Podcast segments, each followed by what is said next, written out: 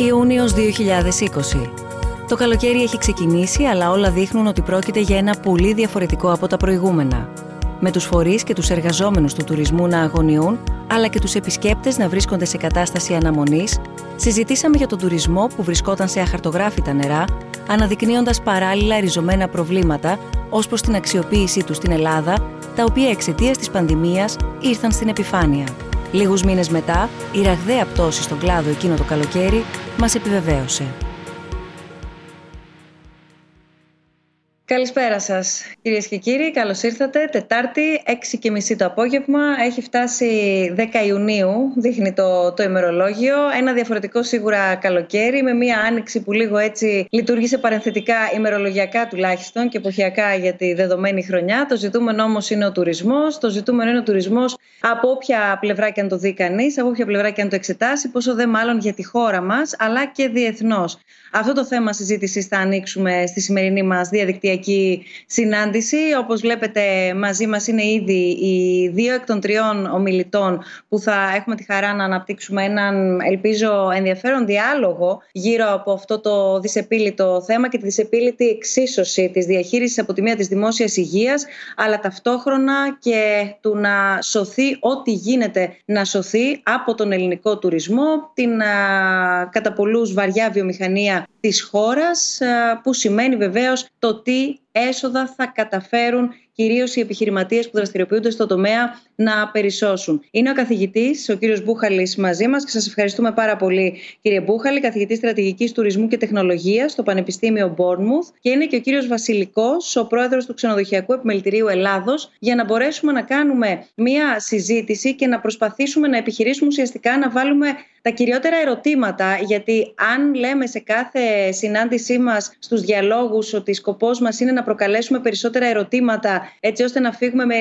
λίγο, λίγο, λίγο πιο καλλιεργημένη κριτική σκέψη. Νομίζω ότι στον τουρισμό δεν γίνεται να δώσουμε δεδομένης της περίοδου και δεδομένων των συνθήκων και απαντήσεις. Εκτιμήσεις θα ήταν ε, σφάλμα, νομίζω, από όλους μας. Το θέμα είναι με ψυχραιμία να προσεγγίσουμε αυτό το θέμα το οποίο απασχολεί, ξαναλέω και το επαναλαμβάνω, διεθνώς γιατί φυσικά δεν είμαστε η μοναδική χώρα η οποία επενδύει στον τουρισμό, αλλά ακόμα και αν ήμασταν, περιμένουμε κάποιους ανθρώπους από το εξωτερικό. Άρα θέλω να πω ότι ταξιδιώτες είμαστε όλοι μας, μας αφορά όλους και χώρες σαν την Ελλάδα επίσης καλούνται να δουν πώς θα ανταπεξέλθουν δεδομένων των συνθήκων που έχουν πια μπει κανονικά στην καθημερινότητά μας και στις ε, πολιτικές χωρών και κρατών από τον, τον κορονοϊό και από όλη αυτή την ιστορία της πανδημίας. Νομίζω όλοι μας πάνω κάτω και στο περιβάλλον μας έχουμε ανθρώπους οι οποίοι είτε διαχειρίζονται είτε εργάζονται σε τουριστικά καταλήματα ή τουριστικές επιχειρήσεις μεγαλύτερου ή μικρότερου μεγέθους. Σίγουρα όλοι μας, ακόμα και αν δεν κανονίζαμε έτσι ε, μεγάλης διάρκειας διακοπές, ένα Σαββατοκύριακο, νομίζω κατά τη διάρκεια του καλοκαιριού ήταν κάτι προσιτό σχεδόν για όλους. Τώρα ακόμα και αυτό θέλει πάρα πολύ σκέψη, θέλει πάρα πολύ οργάνωση, θέλει μια σίγουρα διαφορετική διαδικασία τόσο στο να κλείσει κάποιος ένα ταξίδι όσο και στο να δει τις συνθήκες διαμονής του. Ο Ιούνιος όπως είπαμε έχει μπει, είμαστε ήδη στη 10η Ιουνίου υπό άλλες συνθήκες και άλλες χρονιές ειδικά για τη χώρα μας η τουριστική σεζόν θα είχε ξεκινήσει εκεί γύρω στο Πάσχα ή για άλλες επιχειρήσεις λίγο μετά το Πάσχα Σίγουρα όμως θα είχαμε μία εικόνα με τα νέα δεδομένα και του, του νέου κορονοϊού αλλά και τα νέα δεδομένα των μέτρων που έχουν ήδη ανακοινωθεί τόσο για επιχειρηματίες όσο και για ταξιδιώτες θα ήθελα μία πρώτη σύντομη εισαγωγική τοποθέτηση για το που εκτιμάτε εσείς ότι βρισκόμαστε. Κύριε καθηγητά, ξεκινήστε. Ξεκινήσω εγώ. Okay.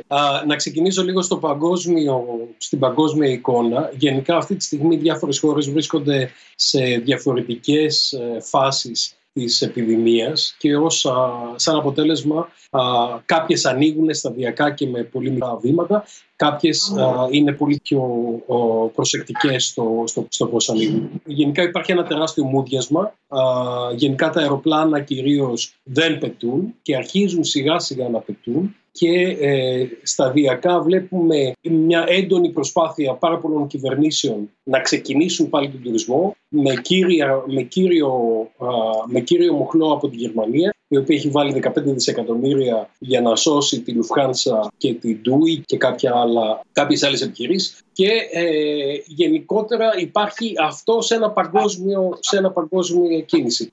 Σίγουρα βλέπουμε ένα παγκόσμιο μούδιασμα. Μην ξεχνάμε ότι είναι η πρώτη φορά στη σύγχρονη ιστορία που βλέπουμε να παγώνουν οι πτήσεις παγκοσμίως. Ε, αυτό έγινε. Δεν μπορούσε κανείς να προβλέψει τέτοιου μεγέθους ε, εξέλιξη και δεν μπορούσε ακόμα και μερικές εβδομάδες πριν, όχι γενικά δεν μπορούσε να το ε, προβλέψει. Άρα λοιπόν είναι λογικό να υπάρχει ένα μούδιασμα. Είναι γενικό το μούδιασμα αυτό να μην επιτρέπει να γίνονται προβλέψεις, όπως είπατε πολύ σωστά, κυρία Μπουσδούκου, στην εισαγωγή σας, καθώς δεν ξέρουμε ε, ακόμα καλά-καλά ποιες αεροπορικές θα επιβιώσουν, διότι ένα μεγάλο κομμάτι ε, ξεκινάει του τουρισμού από τις αεροπορικές. Από εκεί και πέρα ε, αυτό παρασέρνει οπωσδήποτε το κομμάτι της φιλοξενίας, της παροχής ε, των ξενοδοχείων και όλων των άλλων καταλήμματων. Ε, οπότε αυτή τη στιγμή αυτό το παγκόσμιο μούδιασμα το νιώθουμε προφανώς και στην Ελλάδα η οποία εξαρτάται κατά 80-85% ε, από τις αεροπορικές αφήξεις άρα εκ των πραγμάτων έχουμε μια πάρα πολύ μεγάλη εξάρτηση. Επιπλέον οι, οι χώρες οι οποίες ε, εντός εισαγωγικών προμηθεύουν, είναι οι χώρες πηγή, ε, των, ε, οι κύριες χώρες από τις οποίες προέρχονται οι τουρίστες στη χώρα μας, είναι τυχαίνει να είναι και οι χώρες οι οποίες είχαν το μεγαλύτερο πρόβλημα ε, στην έξαρση του COVID-19. Άρα λοιπόν δεν έχουμε και το αβαντάζ του οδικού τουρισμού που μπορεί να υπάρχει σε άλλες χώρες πιο κοντινές στην κεντρική Ευρώπη, γιατί και αυτό παίζει ένα πάρα πολύ μεγάλο ρόλο στη συμπεριφορά του καταναλωτή, η δυνατότητα δηλαδή να μετακινείται με το αυτοκίνητό του. Εμάς αυτό αφορά συγκεκριμένες αγορές, τις οποίες θα προσπαθήσουμε να κεφαλαιοποιήσουμε, αλλά σε καμία των περιπτώσεων δεν είναι οι αγορές οι οποίες μπορούν να κάνουν τη διαφορά ιστορικά για την, ε, για την ελληνική αγορά.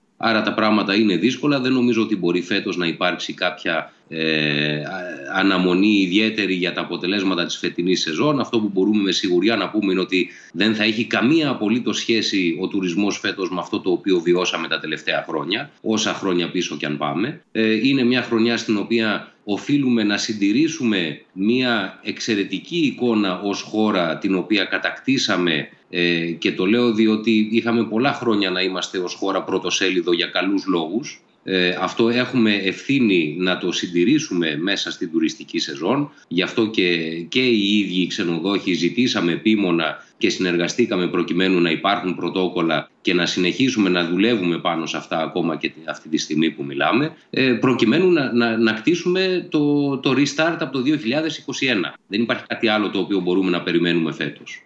Πάντως αυτό το οποίο μόλις περιγράψατε, ε, κύριε Βασιλικέ, μας κάνει να αντιληφθούμε προφανώς και την πολυπλοκότητα προσέγγισης του, του θέματος. Γιατί εδώ πέρα δεν μπορεί να το δει προφανώς κανένας μονόπλευρα αν θα έρθει τουρισμός στην Ελλάδα, αλλά έχει σημασία να δούμε και από πού θα έρθει και πώς θα έρθει και με ποιο τρόπο θα μας επιλέξει και όλο αυτό τι θα μας δείξει για το άμεσο αλλά και για το λίγο μακρύτερο μέλλον για το οποίο δεν μπορούμε να κάνουμε τώρα συζήτηση. Οπότε καταλαβαίνουμε λίγο το πόσο σύνθετη και με πάρα πολλές λεπτές ε, διαχωριστικές γραμμές είναι η προσέγγιση του θέματος. Θα το, θα το πάω ένα βήμα πίσω. Σε μία από τις συζητήσεις που είχαμε τις προηγούμενες ημέρες ε, όλοι μαζί εν ώψη της σημερινής μας συζήτησης είχατε επισημάνει κύριε Μπούχαλη χωρίζοντας αν θέλετε σε χρονικές φάσεις, σε χρονικές περιόδους έτσι, μετά ε, το lockdown και την έναρξη έστω και τώρα της τουριστικής περίοδου ότι με κάποιο τρόπο πρέπει να εξασφαλίσουμε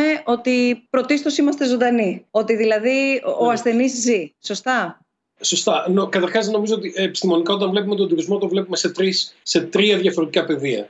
Είναι η περιοχή από την οποία ξεκινάει ο τουρίστας, από εκεί που μένει δηλαδή, είναι αυτό που λέμε το transit region που είναι, που είναι στη μέση, που είναι οι, μετα, οι μεταφορές κυρίως και, και το όλο το κανάλι διανομής και όλη η τεχνολογία που έρχεται με την παραχώρηση πληροφορίας και ε, το, το facilitation, δηλαδή οι βίζες, το αν, έχει, αν είναι ανοιχτά τα σύνορα, όλα αυτά είναι στο transit region. Και μετά έχουμε το destination, το οποίο είναι, είναι ο προορισμός, εκεί που πηγαίνουμε δηλαδή. Αυτά, ο τουρισμός λοιπόν για να, για να λειτουργήσει θα πρέπει και τα τρία αυτά να είναι πράσινα, να είναι δηλαδή ανοιχτά. Εάν ένα από αυτά δεν δουλεύει, σημαίνει ότι δεν μπορεί να δουλέψει. Τώρα, στο ερώτημά σας, υπάρχουν διάφορες φάσεις. Αυτή τη στιγμή είμαστε ακριβώς πάνω στην, ε, στην κατάσταση της, ε, του emergency, δηλαδή της ανάγκης, της έκτακτης ανάγκης. Κάποιες χώρες βγαίνουν από αυτό σταδιακά. Και η Ελλάδα είναι σε μία από αυτές τις χώρες, οι οποίες βγαίνουν προσεκτικά. Το επόμενο στάδιο θα είναι όταν έχουμε μικρή ε, μεταδοτικότητα του ιού και το επόμενο στάδιο θα είναι όταν θα έχουμε το φάρμακο για τον ιό. Και ουσιαστικα θα μπορούμε να είμαστε απελευθερωμένοι από τον ιό όταν έχουμε το, το εμβόλιο. Το εμβόλιο το περιμένουμε στις 12 με 18 μήνες. Μέχρι να παραχθεί μαζικά και να, να το δώσουμε, ε, να, το να το πάρει όλος ο κόσμος θα πάρει αρκετό καιρό. σε όλο τον πλανήτη τώρα και βλέπουμε πολλές διαφορετικές προσεγγίσεις αναχώρα, βλέπουμε πολλές προσεγγίσεις διαφορετικές ακόμα και ανά state στην Αμερική. Ε, υπάρχει η προσπάθεια αυτή να βρεθεί ισορροπία μεταξύ δημόσιας υγείας και οικονομίας. Είναι προφανές ότι ε, δεν υπάρχει ζυγαριά στην οποία να μπορείς να βάλεις την ανθρώπινη ζωή και, και το χρήμα ή την οικονομία. Άρα είναι δύο διαφορετικά πράγματα. Είναι δύο διαφορετικά πράγματα όμως τα οποία πρέπει να συμβιώσουν. Άρα η, αυτό το οποίο περιγράφεται σε επίπεδο ξενοδόχου και να πω εδώ ότι το ελληνικό ξενοδοχείο ε, έχει μέσο όρο 42 δωμάτια.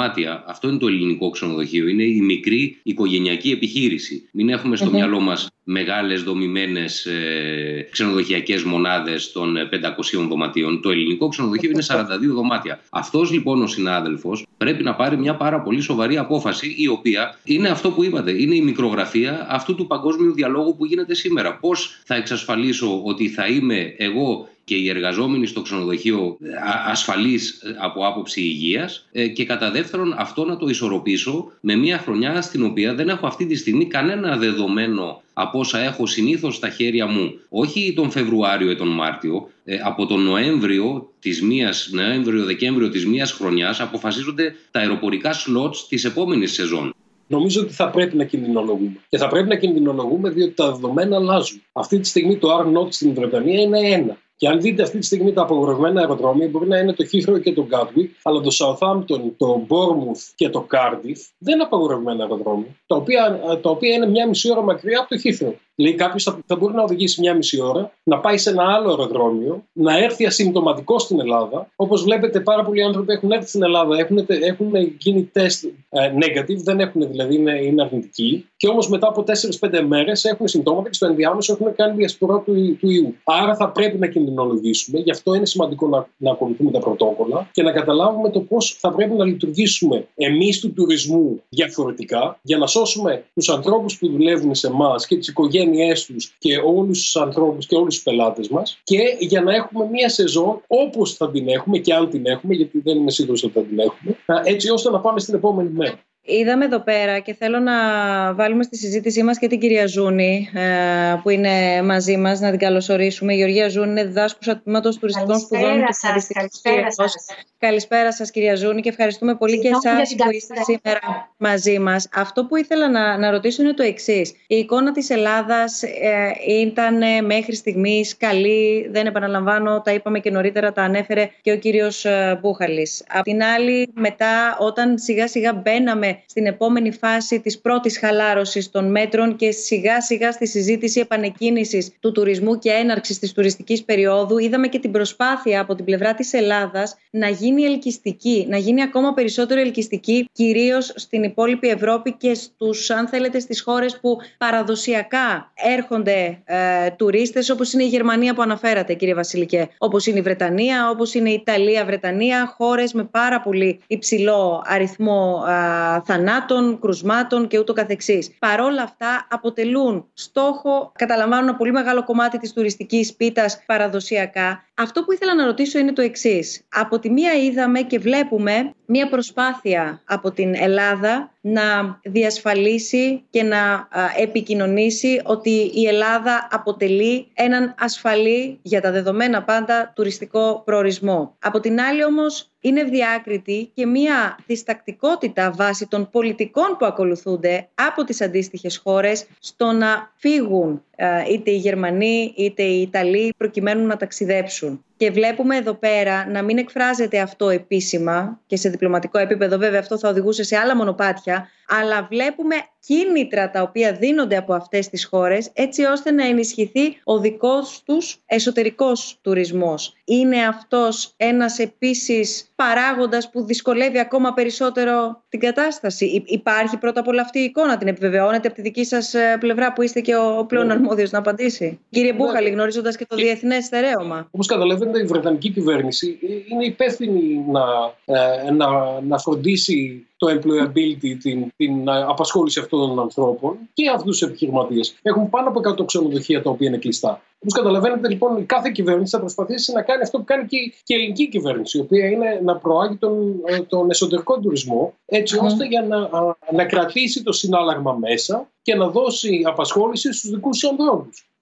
Και αυτό είναι λογικότατο και θα πρέπει να το κάνει. Και όλες οι κυβερνήσεις έχουν σε όλο τον κόσμο εσωτερικό τουρισμό, το οποίο θα προσπαθήσουν να τον κρατήσουν φέτος και να μην έχουν διαρροή συναλλάγματο στο εξωτερικό. Θα, θα, συμφωνήσω με τον κύριο Μπούχαλη. Ρωτήθηκα, συγγνώμη κυρία Ζούνη, ε, ρωτήθηκα ναι, ναι. προημερών ποιος ε, θεωρώ ότι είναι ο μεγαλύτερος ανταγωνιστής μας, ποια χώρα είναι ο μεγαλύτερος ανταγωνιστής μας στην προσπάθεια τώρα ανάκαμψης του, του τουρισμού. Ε, και η απάντησή μου ήταν ακριβώς αυτή. Ο, ο, ο εσωτερικός τουρισμός και η οδική πρόσβαση των χωρών που συνήθως τροφοδοτούν τον ελληνικό τουρισμό. Αυτή, αυτός είναι ο ανταγωνιστής μας. Η σιγουριά του ότι θα μπει στο αυτοκίνητό σου από την ε, Γαλλία και θα πας ε, στην Ελβετία ή από τη Γαλλία στην Ισπανία ή από τη Γαλλία στη Γαλλία. Ε, για μένα, όπως κάνουμε μέχρι τώρα, τουλάχιστον όσοι επίσημα εκπροσωπούν φορείς, έχουν μια πολύ μετρημένη θέση και λένε ότι μέχρι στιγμής έχουμε πάει καλά και θα συνεχίσουμε την προσπάθεια προκειμένου ή κάτω από οποιασδήποτε συνθήκες, με ανοιχτά, με κλειστά σύνορα, να, να συνεχίσουμε να πηγαίνουμε καλά υγειονομικά. Αυτό είναι το βασικό μήνυμα το οποίο πρέπει να περνάμε, διότι είναι δεδομένο, είτε ανοίξουν είτε δεν ανοίξουν τα σύνορα, ότι θα έχουμε κρούσματα. Ε, αρα και, και για, να απαντήσω και, και το, το προηγούμενο ερώτημα, ναι, βεβαίως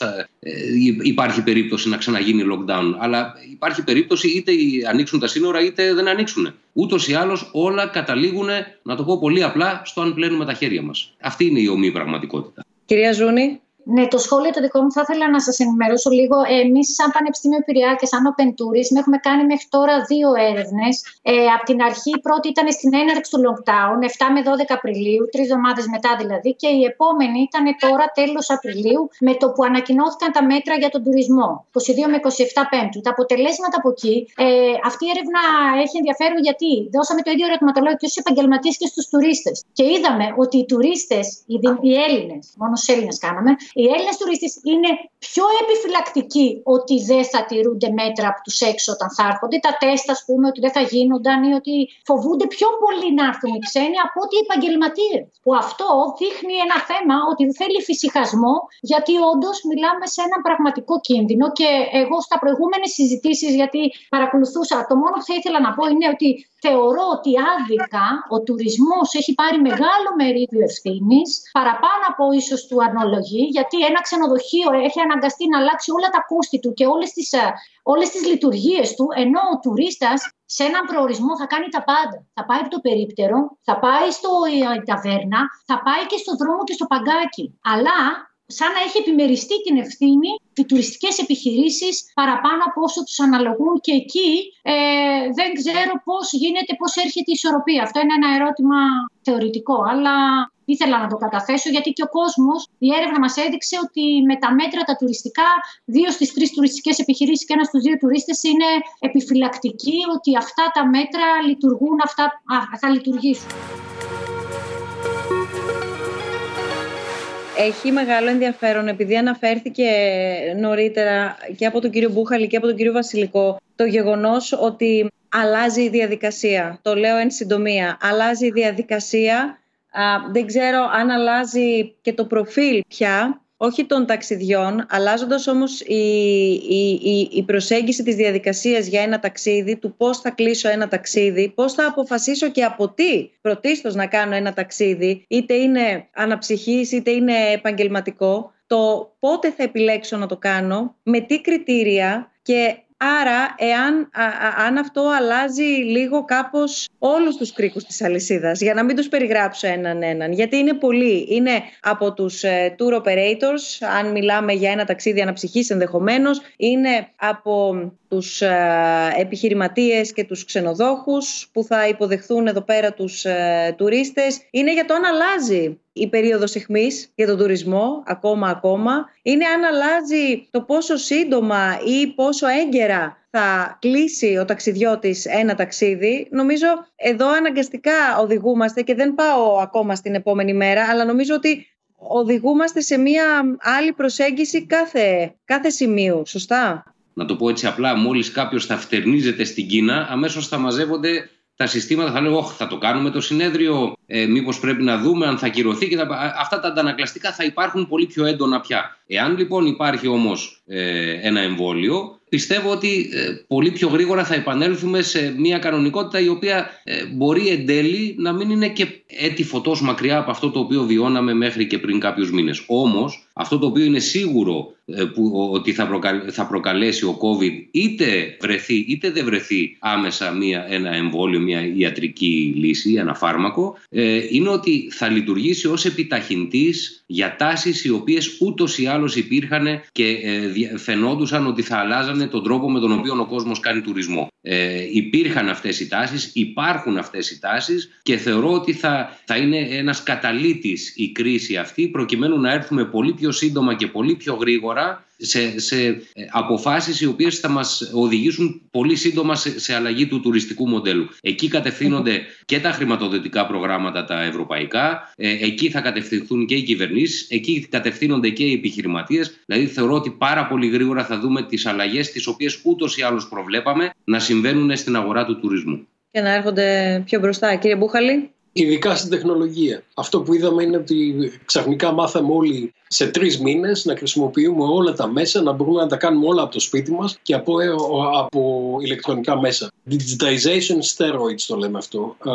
δηλαδή έχει, έχει, έχει μετακινηθεί τόσο πολύ. Αυτό βεβαίως σημαίνει ότι πάρα πολλοί άνθρωποι δεν θα μπορούν να ακολουθήσουν αυτή την πορεία και άρα αυτό που θα γίνει είναι ότι θα έχουν μια συγκέντρωση κεφαλαίου και το έχουμε δει και σε προηγούμενε περιπτώσεις. Το είδαμε στο SARS στην, στην Ασία, όπου μετά πήρε γύρω στους 3 με 4 χρόνου, 3 με 4 χρόνους στου ανθρώπους για να βγάλουν τις μάσκες και να, να, να είναι εντελώς ασφαλείς έξω. Όπως το είδαμε και μετά το September 11. Κάποιος φίλος μου έλεγε ότι ε, είχε γύρω στις 20 αεροπορικές εταιρείες και μετά το September 11 ε, καταλήξανε στις 4 ουσιαστικά στην, ε, στην, ε, στην Αμερική. Αυτό που θα δούμε είναι η κατάπνιση που έχουμε αυτή τη στιγμή στον τουρισμό στην Ελλάδα θα φύγει σιγά σιγά και θα έρθει η επαγγελματοποίηση του τουρισμού τους στην Ελλάδα. Αυτό δεν σημαίνει ότι οι μικροί θα χάσουν, γιατί υπάρχουν κάποιοι μικροί οι οποίοι είναι εξαιρετικά καλοί μικροί. Έτσι. Α, όμως είναι σίγουρο ότι θα έχουμε μια μεγαλύτερη ε, συγκέντρωση κεφαλαίου ή αν δεν είναι του κεφαλαίου θα είναι ε, του,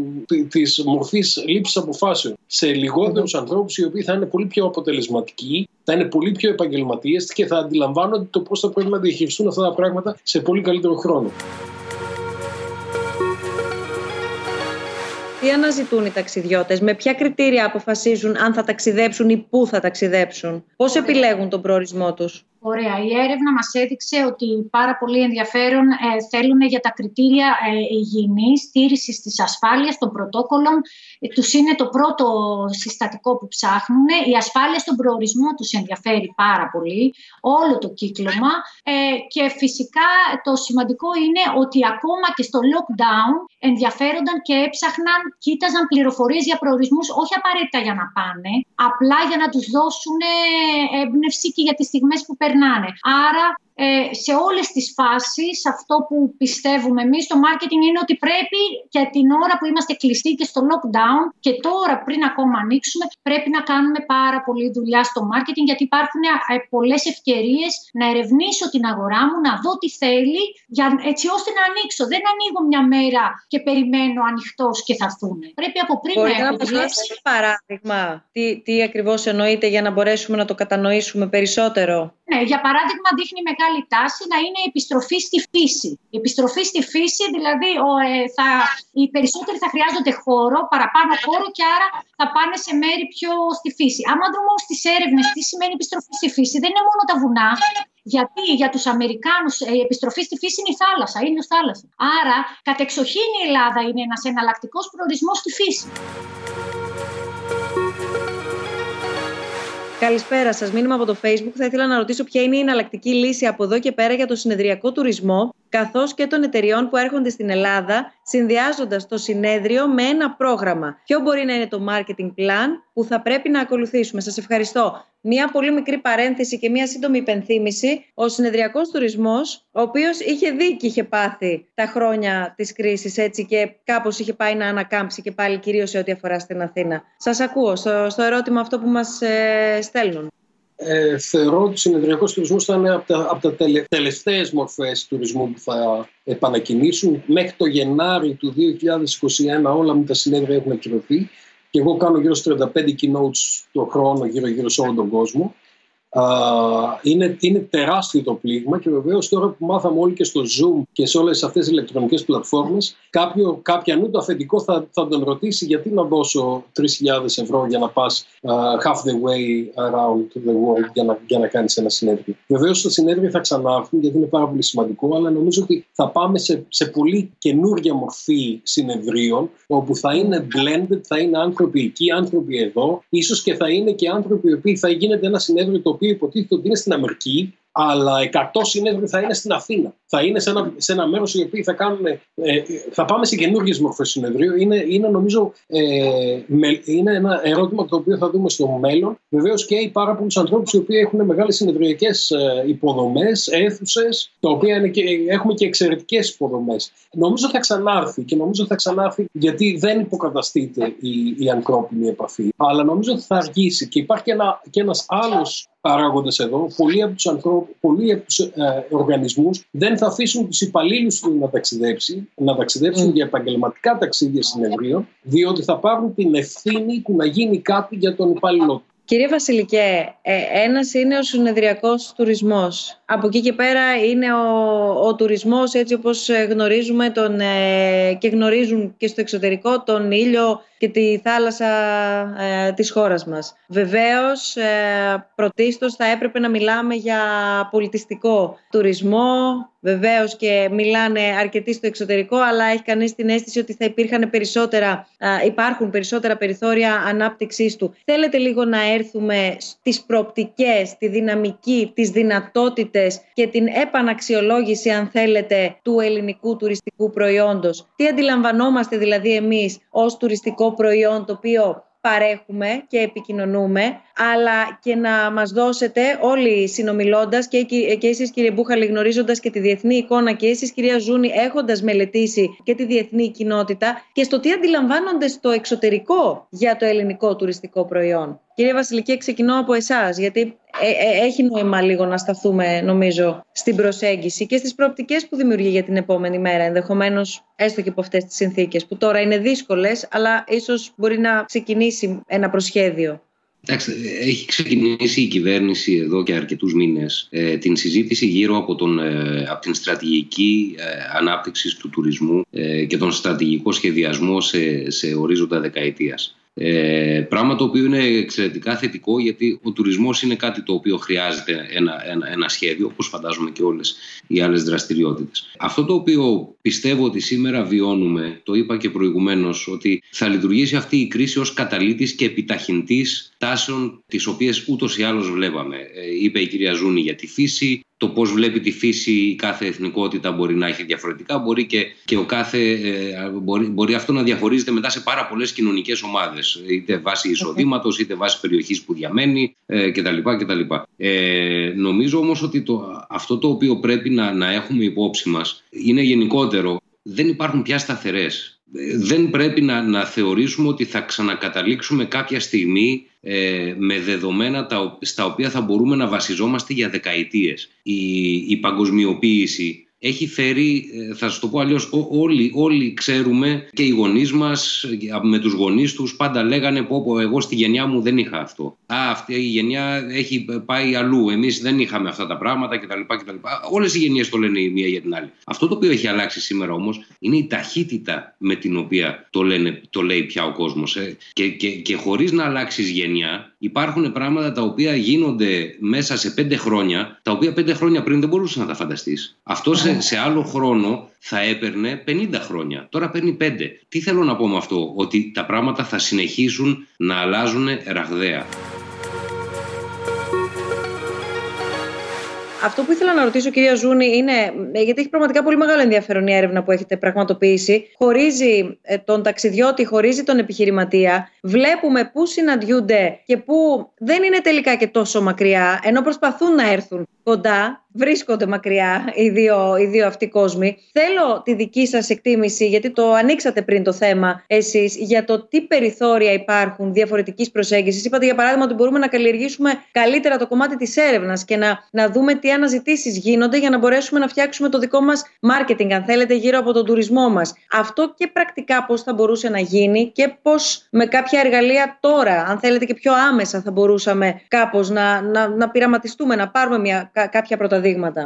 Εγώ αν με ρωτάτε τι θεωρώ ότι κρατάμε την αισιοδοξία μας γιατί ακόμα και αν δουλέψουμε με τους Έλληνες την καλοκαιρινή σεζόν αν όλα τα πράγματα πάνε καλά μετά θα πάμε καλύτερα και θα δουλέψουμε και με τους ξένους άρα τώρα θα κάνουμε το τεστ θα είναι η σεζόν τεστ να δουλέψουμε τα πρωτόκολλά μας, να δουλέψουμε τους ανθρώπους μας, να έχουμε κάνει τα κοστολόγια μας. Άρα να ξέρουμε ότι θα ανοίξουμε σε χαμηλότερη πληρότητα αλλά θα δουλέψουμε έτσι. Ε, είναι χρονιά όμως αναγέννησης, πρέπει να δουλέψουμε και για την επόμενη μέρα, πρέπει να δούμε τι μπορούμε να κάνουμε διαφορετικά και αυτό εγώ που ε, ε, θεωρώ ότι πρέπει να γίνει είναι να εκμεταλλευτούμε όλα, να αξιοποιήσουμε μάλλον καλύτερα όλα τα στάδια του ταξιδίου ενός πελάτη. Που το, τα, τα στάδια του ταξιδίου ξεκινάνε από το σπίτι του. Ξεκινάνε, τα, τα περισσότερα τα κάνει πριν έρθει καν στον προορισμό, πριν έρθει καν στην επιχείρηση. Αυτό δεν το είχαμε πιάσει. Δεν είχαμε ασχοληθεί πάρα πολύ. Περιμέναμε να μας έρθει ο τουρίστας. Άρα ίσως θα πρέπει να βρούμε ευκαιρίες και επιχειρηματικά μοντέλα και ειδικά αν ε, ε, παληθευτεί το Harvard που λέει ότι μέχρι το 2022 θα έχουμε και social distance και μπορεί να έχουμε και επόμενα lockdown. Άρα αν μερικές περιόδους τα επόμενα χρόνια Λέω ότι μπορεί να έρχονται και επιδημίες μετά την πανδημία. Αν τα επόμενα χρόνια αναγκαζόμαστε να ξαναμπαίνουμε, ίσως θα πρέπει να δουλέψουμε και μοντέλα όταν θα είναι ο τουρίστας στο σπίτι του, πώς η επιχείρηση μπορεί να τον κάνει engage, πώς μπορεί να συνεργαστεί. Και ένα παράδειγμα σας λέω είναι να του πεις σε ένα δωμάτιο, το διαμορφώνεις όπως θέλεις εσύ, ή στον μποστάνι μου, σε, στο χωριό στην Αστυπάλαια, καλλιεργώ αυτό και θα στο στείλω με e-shop έτσι ώστε να έχουμε πολλαπλά κέντρα κέρδους, αλλά αυτό θέλει χρόνο, το οποίο όμως θέλει εκπαίδευση και συνεργασία. Δηλαδή τώρα θέλει ε, αντίσταση. Στη συνέχεια του χαρακτήρα που περιέγραψε πολύ έτσι εύστοχα και κατανοητά νωρίτερα ο κύριος Βασιλικός, έρχεστε και μας, ε, μας βάζετε και ουσιαστικά ακόμα μία φορά την προσέγγιση της πιο ολιστικής εμπειρίας, δηλαδή να τον αγκαλιάσουμε τον τουρίστα, να μην τον δούμε ήρθες, έφυγες για να δούμε όλοι μας για να δούμε, έτσι. Τι άφησε, σε ποιο μοντέλο ήρθες, αν έμεινε σε all inclusive, αν έμεινε σε κατάλημα, που έφαγες, αν βγήκες έξω. Να, να, να βγούμε λίγο από αυτήν την προσέγγιση πια. Ίσως είναι και παλαιότερων δεκαετιών αυτή η προσέγγιση. Κύριε Μπούχαλη... Μην, μην αγκαλιάσετε κανένα τουρίστα φέτος. 1,5 μέτρο ναι, απόσταση. Σίγουρα. 1,5 απόσταση. Ναι. Κρατάμε το πρωτόκολλο. Να, να έρθει και δεν θα τον αγκαλιάσουμε. Ναι, ναι, ναι, ναι, ναι σωστό, ναι. σωστό. Ε, για να δώσουμε αξία στον πελάτη πρέπει να το, να, το, να το δώσουμε έμπρακτα, δηλαδή ότι τον έχουμε μελετήσει, τον έχουμε στοχεύσει και του δίνουμε Ακριβώς. κάτι που έχει αξία γι' αυτό. Ασχολούμαστε δεν, λοιπόν δεν μαζί του. Μια ζωή να ασχοληθούμε μαζί του. Να επαναξιολογήσουμε θα έλεγα και τη λέξη φιλοξενία. Η επιτυχία του τουρισμού από εδώ και πέρα ε, θα είναι το κατά πόσο θα μπορέσει να, να δημιουργήσει για άλλους κλάδους υπεραξίες. Οι συνεργασίες, οι συνέργειες οι οποίες θα δημιουργήσει ο τουρισμός μέσα από τα προϊόντα τα οποία θα αναπτύξει. Και δεν είναι τυχαίο, σε αυτό επενδύουμε και ως ξενοδοχειακό επιμελητήριο, δημιουργώντας δομή διασύνδεσης με τον αγροδιατροφικό, με το ελληνικό πρωινό, δημιουργώντας ε, δομή ε, η οποία έχει να κάνει με, την, με τις start-up, με την τεχνολογία, δημιουργώντας τώρα μια δομή η οποία έχει να κάνει με τη βιώσιμη ανάπτυξη. Αυτά είναι τα, τα πράγματα τα οποία θα μας καθοδηγήσουν από εδώ και πέρα. Πρέπει να, να, να συνδεθούμε, πρέπει ο άνθρωπος ο οποίος θα μπει στο ξενοδοχείο, ξαναλέω το παράδειγμα που είπε προηγουμένως η κυρία Ζούνη, ε, και ο οποίος θα, θα φάει την ντομάτα να μπορεί να την παραγγείλει από το διαδίκτυο την επόμενη μέρα. Έτσι ο τουρισμός θα φέρει την πλήρη ανάπτυξη, την οποία θα είναι σε πλήρη ανάπτυξη και να βοηθήσει και τους υπόλοιπους κλάδους μέσα από τη δική του ευημερία εξαιρετικά ενδιαφέρον, προκλητικό και φάνταστο, εγώ θα έλεγα, το επόμενο ερώτημα, μιας και ακούμε πιθανές κινήσεις για την επόμενη μέρα, για τη δημιουργία νέων τουριστικών μοντέλων, απαιτεί συνδυασμός ιδιωτικών, π.χ. ξενοδοχεία και δημόσιων, π.χ. δήμοι, περιφέρειες κτλ. φορέων. Αυτό από μόνο του είναι μια τεράστια πρόκληση για τη χώρα μας, αφού δεν έχει μάθει να συνεργάζεται σε τέτοιο επίπεδο. Υπάρχουν κάποιες σκέψεις ή προτάσεις γύρω από αυτό το θέμα; Θέλω να πω το αυτονόητο το λέμε εφάνταστο. Μονόδρομος. Το αυτονόητο το λέμε εφάνταστο. Δηλαδή είναι, είναι, είναι, είναι απίθανο αυτό που συμβαίνει. Είναι το αυτονόητο. Αυτό δεν είναι μονόδρομος, όπως το είπε ο Αλέξανδρος. Δεν, δεν, δεν κουβεντιάζεται αυτό. Ναι, έχει δίκιο ο κ. Μπουσδούκ όμως. Όταν το διαβάζει κανείς στη χώρα μας, θα σου πει πώς θα γίνει αυτό. Έτσι, Ξέρετε, αυτή είναι η πραγματικότητα την οποία πρέπει να αλλάξει. ο Έλληνας ότι όταν συνεργάζεται και νομίζω ο, απλά το κάνει δυστυχώς μετά από ανάγκη. Είναι η επιχειρηματικότητα ανάγκη και η επιχειρηματικότητα ευκαιρίας. Πρέπει πλέον να αρχίσουμε να το βλέπουμε σαν ευκαιρία. Ότι πρέπει να συνεργαστούμε. Δεν είναι. Δηλαδή δεν πρέπει να φτάσουμε με το όπλο στον κρόταφο. Πρέπει να ξεκινάμε να, να επιδιώκουμε τη συνεργασία. Γιατί ε, ο τουρισμός, η τουριστική εμπειρία πρέπει να τη δούμε με τα μάτια του τουρίστα. Ο τουρίστας την τουριστική εμπειρία τη θεωρεί από την ώρα που ξεκινάει από το σπίτι μέχρι την ώρα που θα ξαναγυρίσει. Όλα αυτά είναι ένα. Άρα πρέπει να συνεργαστούμε με όλους αυτούς. Κυρία Ζούνη, κύριε Βασιλική, κύριε Μπούχαλη, σας ευχαριστούμε πάρα πολύ για ακόμα μία φορά για τη συζήτηση που είχαμε. Να είμαστε καλά, να κυλήσουν όλα όσο το δυνατόν πιο ομαλά και με χαρά να επαναλάβουμε ένα δεύτερο γύρο συζήτησης για το από εκεί και μετά. Τώρα το πότε θα είναι το εκεί, το, το εκεί και το πότε το μετά, όπως είπαμε, δεν είμαστε σε θέση να το προσδιορίσουμε. Θα είμαστε σε επικοινωνία και σε επαφή. Όλοι παρακολουθούμε ούτως ή άλλως σε αυτό το νέο περιβάλλον όσα συμβαίνουν, οπότε είμαι σίγουρη ότι θα συναντηθούμε σίγουρα.